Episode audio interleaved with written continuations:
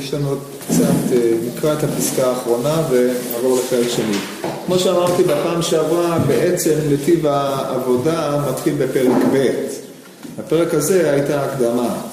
אז אנחנו נחזור על הפסקה האחרונה בעמוד ע"ט שמאל, בקצרה, ונעבור לפרק השני. אם כי פירשנו פירושים נכונים וברורים בפרק משה קיבל בעניין אלו שלושה עמודים, יש לך עוד לדעת כי אלו שלושה עמודים נגד מה שיש באדם שלושה דברים.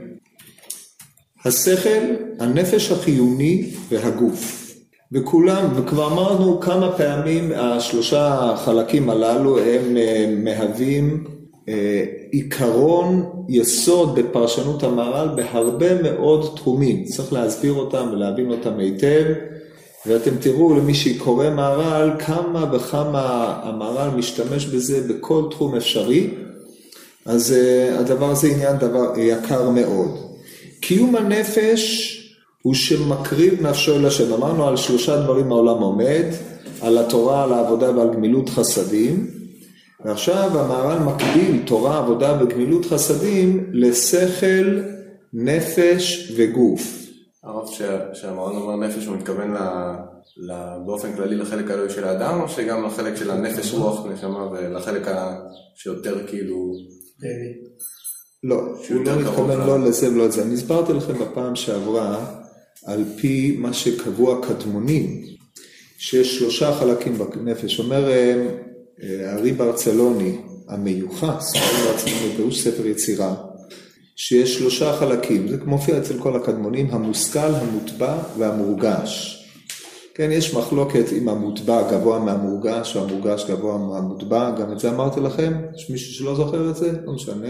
אז אה, שלושה דברים האלה, והשאלה היא מי, מי למעלה ממי. בגדול, נשתמש במטבעות שטבע אדמו"ר הזקן ותלמידו רבי אהרון הסטרושילי, שמהם עולה כדלהלן. יש לנו את המושכל, מושכל זה מה שקרוי בפנימיות המוחים, החוכמה, בינה, דעת, שהם אה, ההשגה המופשטת, הלבשתה והיכולת להמשיך אותה כלפי מטה, שזה בחינת הדעת. לאחר מכן יש לנו את מה שקרוי המוטבע אצל האדמו"ר הזקן, שהם מה שקוראים המידות. בפנימיות זה, זה כנגד מידות חגת, חסד, גבורה ותפארת. הם הכוחות הנפשיים של האדם. הכוחות הנפשיים הללו הם כוח האהבה שיש באדם, שהיא כוח שההתלבשות שלה היא כלפי מושא זה או כלפי מושא אחר, אבל היא כוח מחבר של האדם הנמשך אל א', ב' או ג', אדם שאוהב גלידה, זה שימוש בכוח אהבה שמחברת אותו אל איזה דבר שהוא נמס וקלה. אדם שאוהב תורה, זה מושך אותו אל דבר שהוא קיים באופן נצחי, אבל הכוח הזה הוא כוח נפשי. אדם אוהב אישה, זה עוד פעם יישום של הכוח הזה ביחס למושא מסוים, אבל הכוח הזה כשלעצמו הוא כוח מחבר. יש לנו את הצד השני שבאדם, הוא מידת הגבורה, הוא מידה ששמה גבול לדברים, מידה שיש בה יכולת של עוז, בגבורה ישנם שני פנים, יש עוז וימין. הימין היא הכוח הפועל והעוז היא הכוח המעמיד אותו במקום. זה כוח הגבול, או מה שקרוי כוח הדין.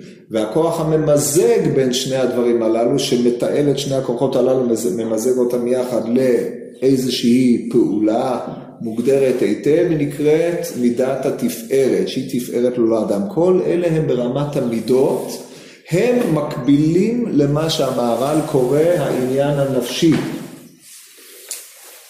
והעניין הגופני של המהר"ל, זה המורגש? זה מה שאנחנו קוראים אה, לפי האדמו"ר הזקן המורגש, כן, אצל האחרים זה המורגש, זה הרגש והמוטבע, זה מה שהאדם עובד לפי הטבע, לפי, נסביר את התפיסה האחרת, על פי מה שהרמב"ם חולק על אריסטו בגדרי הנבואה. לפי שיטת אריסטו, המוס... הנבואה כפי שהוא מבין אותה, דהיינו ההתחברות או השפעת השכל הפועל המתלבשת במוחו של האדם, היא כמו שהמזון הטוב יוליד את הדם הטוב. למשל אם אדם אוכל אוכל בריא, אז המנגנונים הפיזיולוגיים של האדם, מח העצם, הכבד לפי מה שאמרו, הטחול לפי מה שחשבו, הם אלה שייצרו כדוריות בצורה משובחת. מה שאין כן אם אדם אוכל מה שקרוי היום junk food, אז הדבר הזה לפי טענת הקדמונים אמור להוביל לדם גרוע, כן? דבר שהיה מחייב אותם בהקזת דם ועוד כל מיני אה, פעילויות מענות אלו ואחרות. אבל היווצרות הדם מן המזון הוא לא רצוני, הוא טבעי, זה בחינת המוטבע.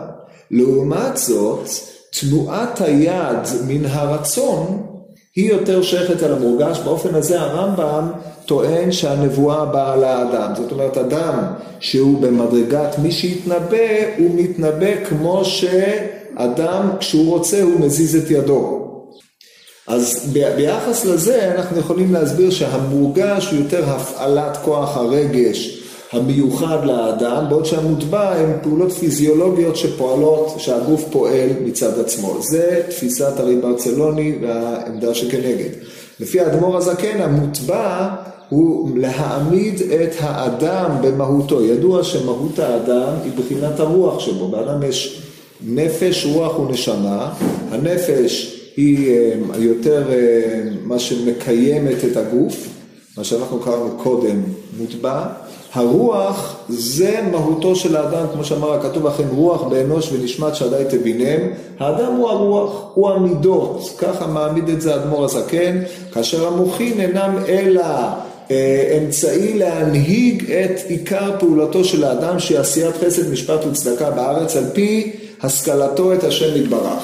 אשר על כן אה, הטבע, האדם באשר הוא אדם, לא באשר הוא בעל חיים לדבר, טבע האדם באשר הוא אדם, מבחינת האדם שבו מתלבשת ומתגלה ברוח שהיא תפארתו, היא מידת התפארת של האדם.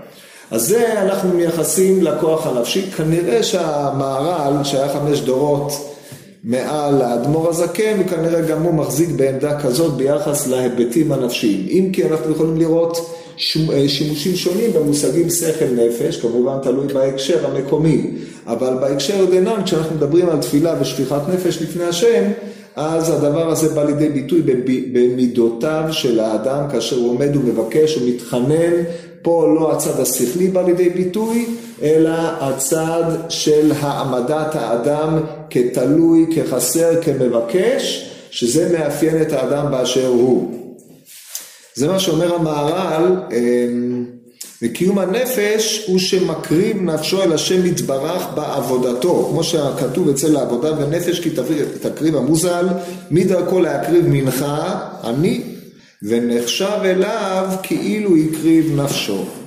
ובוודאי אפילו מנחה שיסרון סולת בלבד נחשב כאילו הקריב נפשו, מכל, מכל שכן מי שמביא קורבן יותר נחשב כאילו הקריב נפשו, ולכן בעבודה יש לו קיום מצד הנפש.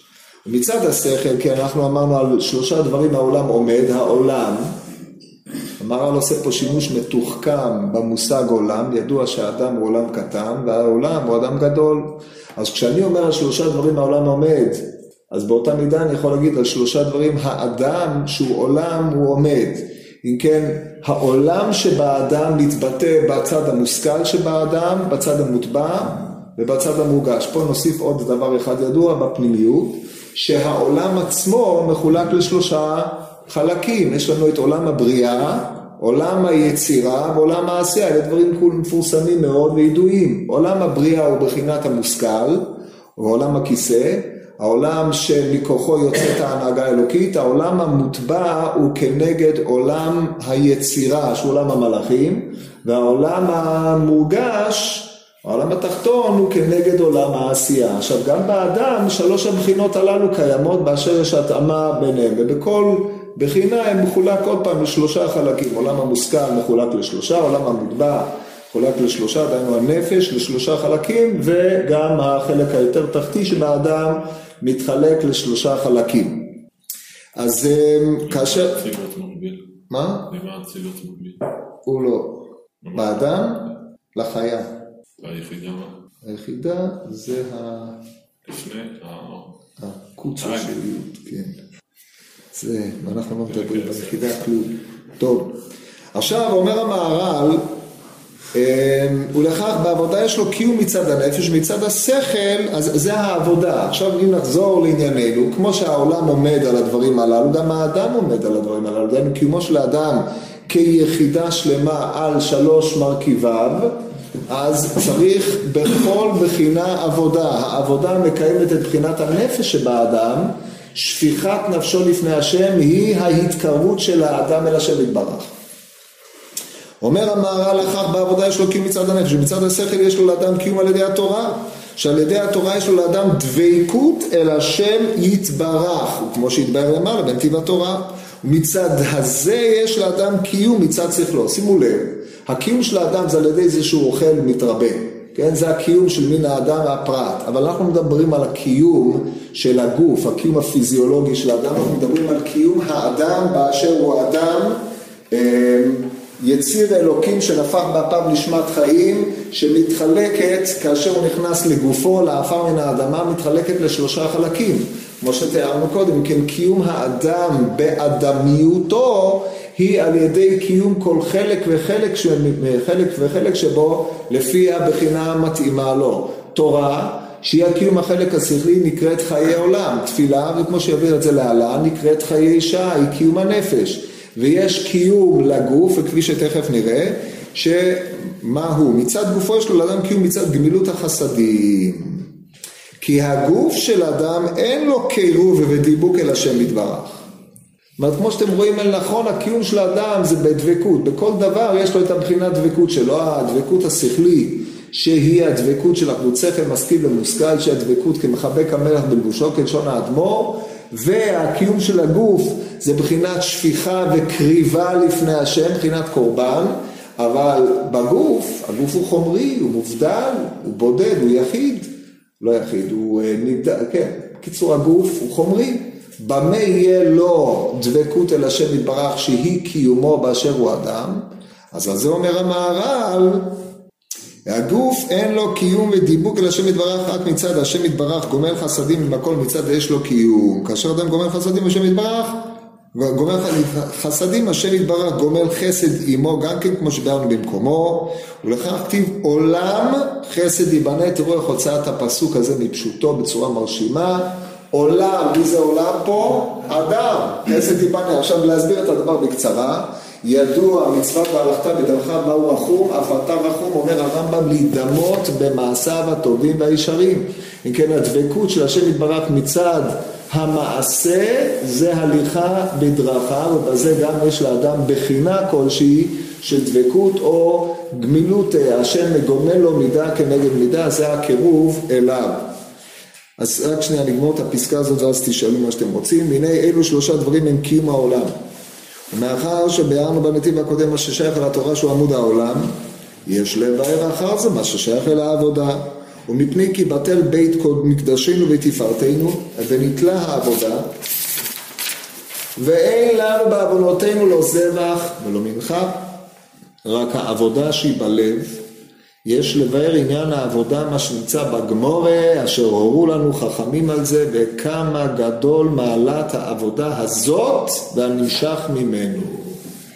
כן, מה רצית לשאול? לא, נראה לי שלוש טוב. פרק ב'. רגע, הרב יכול לחזור שוב פעם על השלושה חלקים שהוא אומר, על השלושה נפש. מה יש לו לחזור? כתוב בפנים. מה לא הבנת בדיוק? מה ההגדרה של כל דבר? מה ההגדרה של כל דבר? כן, מה זה מבטא? מה האף של האדם מבטא? מה... זה חלק מהאדם. היצירה האנושית בנויה על שלושה חלקים, כן? וגורם הכולל את כולם. האדם הוא כוליות אחת, אישיות אחת, יחידה אחת, כן? ככה הוא מנכיח את עצמו, ככה הוא מופיע. אבל מצד שני, כמו שהוא רואה בעיניים, הוא שומע באוזניים, הוא משש בידיים, אז ככה הוא חווה את העולם בשלושה מישורים. המישור השכלי, המישור, ה... היינו קוראים לו הנפשי, והמישור הגופני, כפי שהיינו קוראים לו, כן? אלה שלושה מישורים, שבהם יש לו מפגש עם המציאות. כאשר שלושת המישורים הללו יש להם שני צדדים, יש להם את הצד הפנימי של האדם, או ה... היינו קוראים לזה, כאשר הנפש יצאה מתחת כיסא הכבוד מערבות והתגלגלה עד שהגיעה לעולם הזה והתלבשה בגופו של האדם, היא נתחלקה באופן טבעי לשלושה חלקים. החלק היותר עליון שבה הוא החלק המושכל, שהתלבשות המושכל בגוף מביאה לידי מה שאנחנו קוראים חשיבה, שכל, חוכמה, בינה ודברים מעין אלה, התלבשות החלק שבלב, פה הלב הוא לא האורגן הפיזיולוגי בלבד, אבל הוא מייצג את כל המערך הנפשי של האדם, היא מייצרת את מה שאנחנו קוראים נפש בכללותו, ש... או קרוי רוח, מייצג את מידות האהבה, השנאה ודברים מעין אלה, חסד גבורה, וההתלבשות במה שקרוי כבד, אם כי זה רק דימוי בעלמא, מייצג את היכולת של האדם להוציא מן הכוח אל הפועל את אה, מחשבותיו ואת מאווייו. זה המידות התחתונות. מה? נפש בהמית קוראים לא. לא, לא נכנס לחלוקה הזאת, אצל מהר"ל זה לא קיים.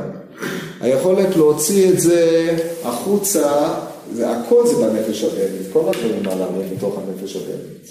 הנפש הבהמית כוללת את כל קבלה, לא? זה אצל האדמו"ר הזקן מופיע, הוא, הוא אה, חיזק את זה מאוד. טוב, בכל מקרה, אלה ההיבטים התחתונים של האדם, שהם ההמשכה או מימוש של מחשבותיו של האדם או רצונותיו. למשל, אדם, כדי לממש את מידת האהבה שלו, או את מידת הדין שבו, או את המיזוג של שתי הבחינות הללו, הוא צריך להלביש אותם בדברים שיביאו לידי מציאות, כן? כמו גמילות חסדים, גמילות חסדים, אדם לא פועל באוטומט, הוא הרי צריך לבחור למי לגמול חסד, לשקול את הדברים הללו, להתייחס איזושהי התייחסות כלשהי כלפי איזשהו מישהו שהוא גומל לו חסדים, ואז להוציא את הדברים הללו אל הפועל. זה ברור? אז עכשיו, לא זו בלבד שיש, בכל פעולה יש שלושה מרכיבים, אבל יש עיקר, עיקר העיסוק של התורה הוא העניין השכלי, עיקר העיסוק של התפילה הוא העניין הנפשי.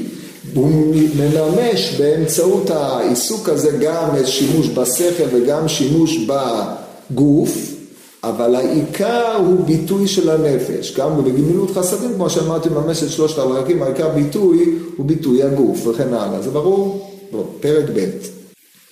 בספר משלי כתוב בפסוק מסיר אוזנו משמוע תורה, גם תפילתו תועבה.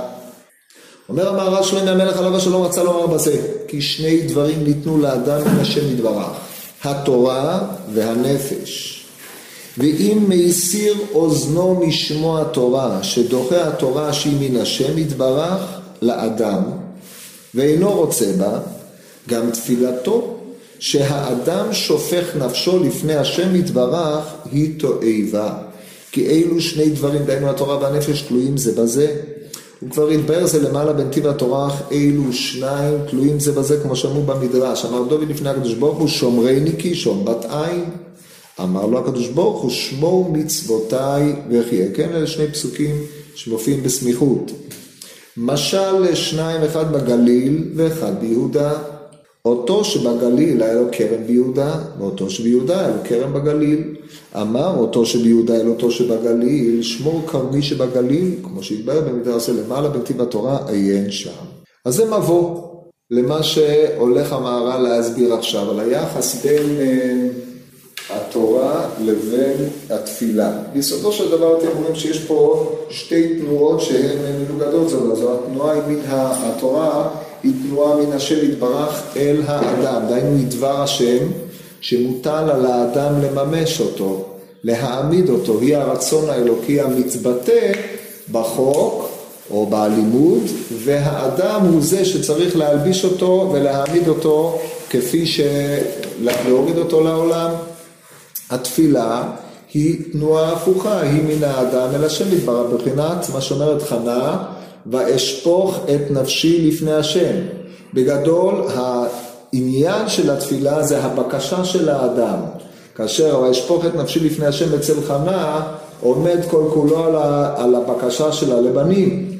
והעיקר של התפילה או הבקשה הזאת מעמידה, כמו שאמרנו בפרק הקודם, את התלות הגמורה של האדם בהשם יתברך. אם כן, בא הכתוב ואומר, מסיר אוזנו משמוע תורה. דהיינו, אם אדם איננו מעוניין לקבל את חלקו של הקדוש ברוך הוא, להמשיך אותו לתוך העולם, גם תפילתו, התפילה שהוא מתפלל ושופך נפשו לפני השם, היא תועבה.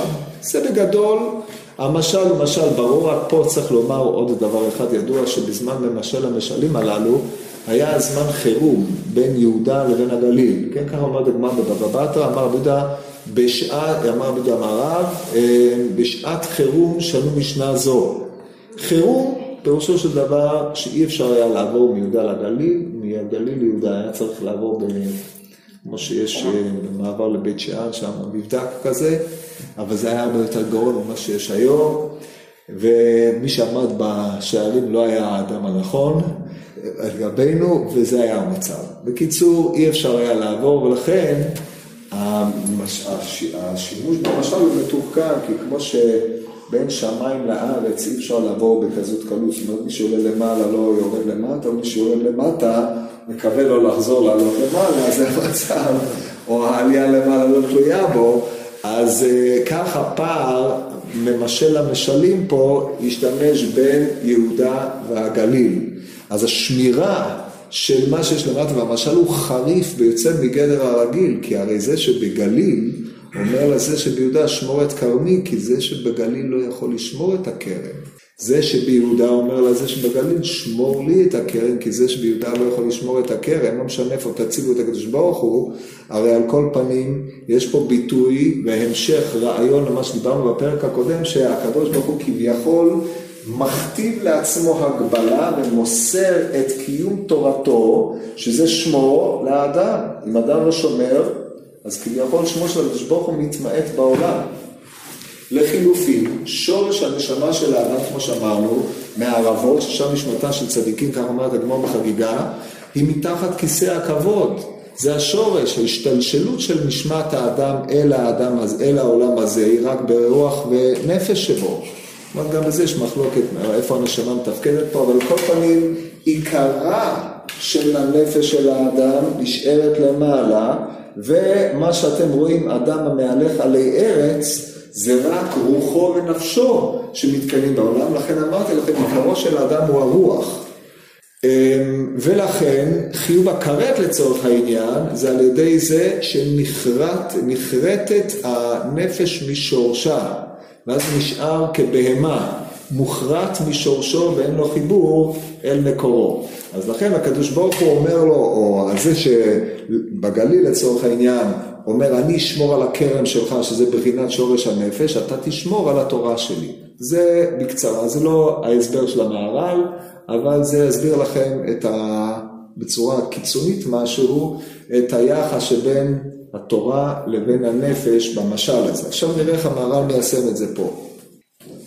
אומר המהר"ל, וזה עצמו, מה שאמר מסיר עצמו, אוזנו משמוע תורה, גם תפילתו תועבה. כאשר הוא מסיר אוזנו לא מן התורה, גם השם יתברך אינו רוצה מה שנושא נפשו ומקרב עצמו אל השם יתברך בתפילתו. למה לא?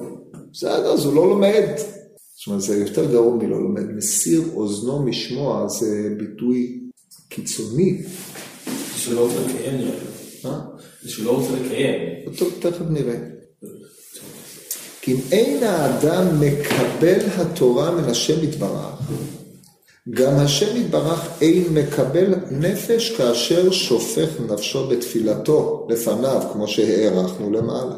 מקבל התורה, זאת אומרת, מדובר פה לא בהכרח במישהו שלא מקיים מצוות, הרי הגמרא במסכת שבת ביוד הביאה את הדבר הזה בצורה קיצונית, אומרת הגמרא, רב, אה, הגמרא אומרת על אה, רב ירמיה ומסרב ברבי זיירא, אני מסיים את השיעור, קרא עליו, מסיר עצמו משמוע תורה, גם תפילתו תועבה, כן? לא מדובר פה באיזה אחד שלא קיים תורה ומצוות, מדובר בתלמידו של רבי זרע, זה אדם גדול. אף על פי כן, כאשר אדם מגלה, טוב, זה במדרגתם של האמוראים, אבל כאשר אדם מגלה איזשהו חוסר סובלנות לתורה, או איננו מעוניין לקבל אותה, איננו מעוניין לקבל, אין הכוונה שהוא לא מקיים את מה שכתוב בה, אלא הוא לא מקבל את התורה באשר היא תורתו של השם יתברך. מעדיף דברים אחרים, הוא רואה בתורה עוד איזשהו פולקלור, עוד איזשהו חוכמה בעלמא ודברים מעין אלה, בלי להכיר שהיא חיה ובאורך ימיו של האדם מלא ארץ באשר הוא אדם, זה בחינת מסיר אוזנו משמוע תורה. אז אומר על זה המהר"ל, אמנם, אז זה מידה כנגד מידה, והדברים ברורים. עכשיו עובר המהר"ל להסביר מה זה לשון תועבה. אמנם לשון תועבה לא היה לו לומר, רק היה לו לומר, גם תפילתו לא נשמעת. מה פתאום גם תפילתו תועבה? הרי כמו שהוא מסיר אוזנו משמוע התורה, אז תפילתו לא נשמעת. זה, זה ככה היה צריך להיות. הביטוי תפילתו תועבה הוא ביטוי קשה. מסביר המהר"ל, אבל רמז בזה עוד עניין מופלג. תשימו לב, אם כתוב רמז בזה עוד עניין, פירושו של דבר שהעניין הראשון זה באמת הפשטות. אחרת זה לא היה רמז. זאת אומרת, תפילתו תועבה פירושו של דבר, דבר שהוא מתועב, הוא לא נשמע, הוא לא מתקבל באשר הוא תועבה, אבל עצם השימוש במונח תועבה רומז לבחינה נוספת, והיא בחינת רמיזה. מה העניין? כי כאשר מסיר אוזנו משמעת תורה, מסיר אוזנו מן התורה, התפילה נמאסת והיא תועבה לגמרי לשם יתברך.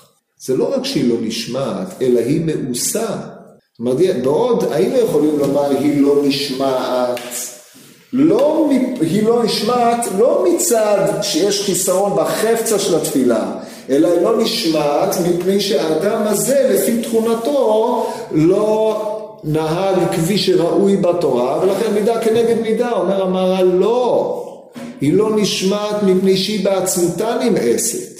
ויוצא שהמסיר אוזנו למשמוע תורה מעמיד את האדם במצב כזה שכשהוא מתפלל התפילה שלו היא מאוסה. למה? מה הקשר בין שני הדברים האלה? מסביר המהר"ל וקודם כל את המונח תועבה הוא מסביר, בעניין זה הוא כמו שאמרו תפילת שיכור תועבה, בעניין זה כי תועבה נקרא כאשר האדם נוטה אל עניין זר, כמו שכתוב בכל האריות שהם זנות של חומרי, תועבה היא שתראה מזה כי מישהו מושך אחר הגופני יותר מדי עד שנעשה בעל גוף והוסר השכל מכל וכל דבר זה תועבה אל השם יתברך זה מאפיין את השיכור. ומפני כך תפילת שיכור תועבה כי השיכור כבר שם ממנו השכל עד שנעשה גופני וכאשר מתפלל אל השם יתברך לעשות צרכיו. כאילו וכאילו הוא רוצה שהשם יתברך ייתן לו שאלתו למלות תאוותו הגופנית כמו שהוא עתה שיכור בעל גוף בלא שכל. והרי תפילה הזאת בוודאי תועבה היא על השם יתברך כי ראוי שיתפלל האדם שייתן לו השם יתברך צורכו כדי שיעבוד השם יתברך וילמד תורה ואז תפילתו בוודאי רצויה לשם יתברך אל הקדוש ברוך הוא. אבל השיכור בעת אשר נטע אל עניין הגוף ביותר הוא מתפלל על השם יתברך שייתן אליו צורכו והתפילה היא כמו שהאדם בשעת תפילה שהוא בעל גוף לגמרי, שימו לב זה משפטים מאוד חשובים וייתן לו עוד שיהיה נמשך אחר הגוף לגמרי, דבר זה הוא תועבה בוודאי. זה מבוא. על, על פי זה עובר המהר"ל להסביר מה זה מסיר תפילתו, מסיר אוזנו משמוע תפיל, תורה, גם תפילתו תועבה, למה התפילה הזאת תועבה, אז קודם כל נתעסק בתפילת השיכור, כן. אבל לא נשמע פה, זה לא נשמע, זאת אומרת שזה בכלל לא מגיע, אלא זהו שזה כאילו מגיע ופשוט מתעלם מזה. אין לי מושג, מה אתה יכול לענות לך? כן. כל זה אמרנו רק שהתפילה באה מתוך מקור של מסירות נוגד לשמוע תפילה, נכון? עכשיו אנחנו שמים סוגריים, מבררים מהי תפילה שהיא בגדר תועבה, מה תועבה בתפילה, אחרי זה חוזרים ובודקים איך זה מתיישם פה. זה ברור? אז לכן אמרתי, עכשיו אנחנו נניח את ההקשר, נעיין בתפילת השיכור, כיוון שהדברים קרובים אז אנחנו צריכים לראות למה בפורים אנחנו לא בעמדה הזאת, אבל טוב, זה אני לא אגיד לכם עכשיו, אבל בואו נראה מה קורה בשאר ימות השנה. אז אני חוזר, אני אדגיש פה את הדברים העיקריים, כיוון שאין לנו הרבה זמן. אומר המהר"ל, עניין זה כי תועבה נקרא כאשר אדם נוטל עניין זר. זאת אומרת, תועבה זה יציאה מן הסדר, כלשון המהר"ל, או חריגה. אפשר לדבר את זה גם במשפט, טועה בה. טועה אתה בה, כך אומרת הגמורה, כן, זה טועה בה. אבל זה לגבי אתה טועה בה. אבל המושג תועבה זה מסואב, כן, מרוחק, זה הכוונה. אז על זה אומר המהר"ל, כאשר אדם נוטה לעניין זר, כמו שכתוב בכל הראיות שהם זנות של חומרי תועבה, שמזה תראה כי מישהו מושך אחר הגופני יותר מדי, עד שנעשה בעל גוף והוסר השכל מכל וכול, דבר זה תועבה על השם יתברך. זאת אומרת, מציאות של אדם שעיקרו, כמו שאמרנו, הוא הרוח, אבל האדם נברא שכלי, כדי שהוא יוכל לרומם את חלקיו וללכת בדרכיו הטובים והישרים של השם יתברך, מתוך השכלה וידיעה, והאדם מוותר על כל הדברים הללו ונעשה גופני, זה תועבה. האדם הזה הוא הופך להיות חפצה של תועבה. כן? זו הטענה של המהר"ל. מפני שהאדם טועה בעיקר מהות כוחו, בעיקר מהות הווייתו. אז זה מה שהוא קובע, כל דבר שזה, דבר זה הוא תועבה אל השם יתברך. עכשיו עובר המערבי, ואז נגדיר את זה בקצרה, כאשר הוא שר שכלי ונעשה גופני. עכשיו, המהר"ל מזה לוקח את השיכור, מה שמאפיין את השיכור, שהוא איננו בעל שיקול דעת, הוא התמכר לאבד את דעתו בשביל אה, איזושהי הנאה כלשהי רגעית או חוויה. אותו דבר גם המסומם, זה, זה בדיוק אותו, עובד באותו אה, עניין. ומפני כך תפילת השיכור תועבה. עכשיו לכאורה תשאלו, הרי מה שהוא אומר זה בדיוק מה שאומר מישהו שהוא פיקח. אז איך תפילת השיכור היא תועבה? ופה אומר המהר"ל עניין מאוד חשוב. כי השיכור כבר שם ממנו השכל עד שנעשה גופני. עד כאן התיאור של השיכור שהמהר"ל מגדיר אותו לצרכיו. וכאשר מתפלל השם יתברך לעשות צרכיו, נניח שהוא צריך דעת, הוא צריך פרנסה, הוא צריך כל מיני דברים. הצרכים הללו הם צרכים נכונים, שהם לא תלויים במצב המסוים של שכרותו העכשווית לפי שעה. אומר המערב, תשימו לב למילה כאילו, כאי וכאילו הוא רוצה שהשם יתברך ייתן לו שאלתו למלות תאוותו הגופנית כמו שהיא עתה שיכור בעל גוף בלא שכל. והרי תפילה הזאת בוודאי תועבה אל השם יתברך, אבל הרי זה לא מה שהוא מבקש. אז מה הפשט? אז אומר המהר"ל כי ראוי, אז הוא מסביר את עצמו, כי הרי המשפט הזה כשלעצמו הוא לא מחובר. למה הטענה הזאת היא נכונה? הכאילו מורה על הפיקטיביות שבטענה הזאת ולא על הקונקרטיות שבטענה. למה היא נכונה? אז על זה הוא מוסיף המהר"ל את המשפט הבא. כי, שימו לב, זה יסוד. ראוי שיתפלל האדם שייתן לו השם יתברך צורכו כדי שיעבוד השם יתברך וילמד תורה ואז תפילתו בוודאי רצויה לשם יתברך. אבל השיכור בעת אשר נטע אל עניין הגוף ביותר הוא מתפלל אל השם יתברך שייתן אליו צורכו ופה אומר את העניין והתפילה היא, פה זה הדבר החשוב התפילה היא כמו שהאדם הוא בשעת התפילה ואני תפילה אומר דוד המלך התפילה היא האופן שבו אדם מנכיח את עצמו אל השם. אז אם אדם שיכור, אז הוא מנכיח את, את עצמו אל השם שיכור. זה שמתפלל על צרכים שיהיו לו כאשר הוא מתפקד עם שירותו, זה לא משנה. התפילה היא חיי שעה, ואין לך חיי שעה יותר מאשר הזמן שאדם עומד לפני השם יתברך בעת התפילה. זה האופן שבו הוא מקרב את עצמו אל השם. אז אם הוא מקרב את עצמו אל השם בתורת שיכור, אז לא משנה מה הוא אומר, כי האמירה היא רק היכי תמצא כדי לבוא לפני השם. אז הוא בא לפני השם בתור מי? שכל עניינו בתפילה להעמיד את הווייתו כשיכור. זה שהוא היה מעדיף לא להיות שיכור, או זה שאחרי שהוא יהיה שיכור, הוא גם יצטרך לעזור להתפלל, בסדר, אבל בזמן שאתה מתפלל כשיכור, ככה אתה מביא את עצמך לפני המלך? אז זה מה שאומר המהר"ל, זה מאוד חשוב. בעת אשר נטע לעניין הגוף ביותר הוא מתפלל להשם יתברך שייתן אליו צורכו והתפילה היא כמו שהאדם הוא בשעת תפילה שהוא בעל גוף לגמרי וייתן לו עוד שיהיה נמשך אחר הגוף לגמרי, דבר זה הוא תועבה ודאי. זה היסוד הגדול שהמהר"ן מעמיד פה. עיקרה של התפילה היא כדי שהאדם או האדם שבא לבקש יוכל לעשות את מה שהוא צריך לעשות באשר הוא אדם, כמו שאמר קודם, ילמד תורה ויעבוד את השם יתברך במה שהוא צריך לעשות. לכן אדם צריך את שאר צרכיו, צריך ללכת להצליח בעבודה, שיהיה לו פרנוסה, שיהיה לו דעת, שיהיה לו יישוב הדעת, שיהיה לו עוד אי אילו דברים, שיהיה קוממיות בארצנו ועוד עניינים דברים האלה שהם כולם כדי שיוכל, שתהיה לו דעת פנויה לעשות את מה שהוא צריך לעשות בשעה שהוא עושה אותו. אבל מי שמנכיח את עצמו, מעמיד את עצמו לפני השם יתברך בתורת מי שאין לו שכל, או הבקשה שלו היא בקשה שנובעת מאדם חסר דעת, או אדם שדעתו משובשת, הדבר הזה, זה התפילה שלו. התפילה היא כמי שהוא, זה ואני תפילה, ככה על בסיס הדבר הזה. אומר המהר"ל, עכשיו הוא חוזר לאור הדברים הללו להסביר את אה, מה שנאמר אצלנו, ועל זה אמר מסיר אוזנו משמע תורה, גם תפילתו תועבה, כי מאחר שהוא דוחה התורה שהיא שכלית, כן, קודם לכן זה היה לא מקבל, הלא מקבל עכשיו הפך להיות דוחה, דוחה התורה שהיא שכלית בשביל התפילה שהיא לצורך חיות גופו. אם כן, תפילה כמו זאת היא לצורך גופו בלבד. שאם היה תפילתו שייתן השם יתברך אליו צורך חיותו כדי שיעבוד השם יתברך וילמד תורה שהוא דבר שאינו עניין גופני, אם כן למה מסיר אוזנו משמוע תורה? ומאחר שמסיר אוזנו משמוע תורה, אם כן התפילה היא לצורך גופו בלבד, ודבר זה, דבר שהוא לצורך גופו בלבד, דבר זה הוא תועבה. זאת אומרת, אדם שבא אל השם יתברך, שנייה אחת, אדם שבא אל השם יתברך אחרי שהוא מסיר אוזנו משמוע תורה, כמו שהסברנו על השיכור, הוא מעמיד את עצמו לפני השם יתברך בתורת מישהו מסיר אוזנו משמוע תורה והוא מבקש.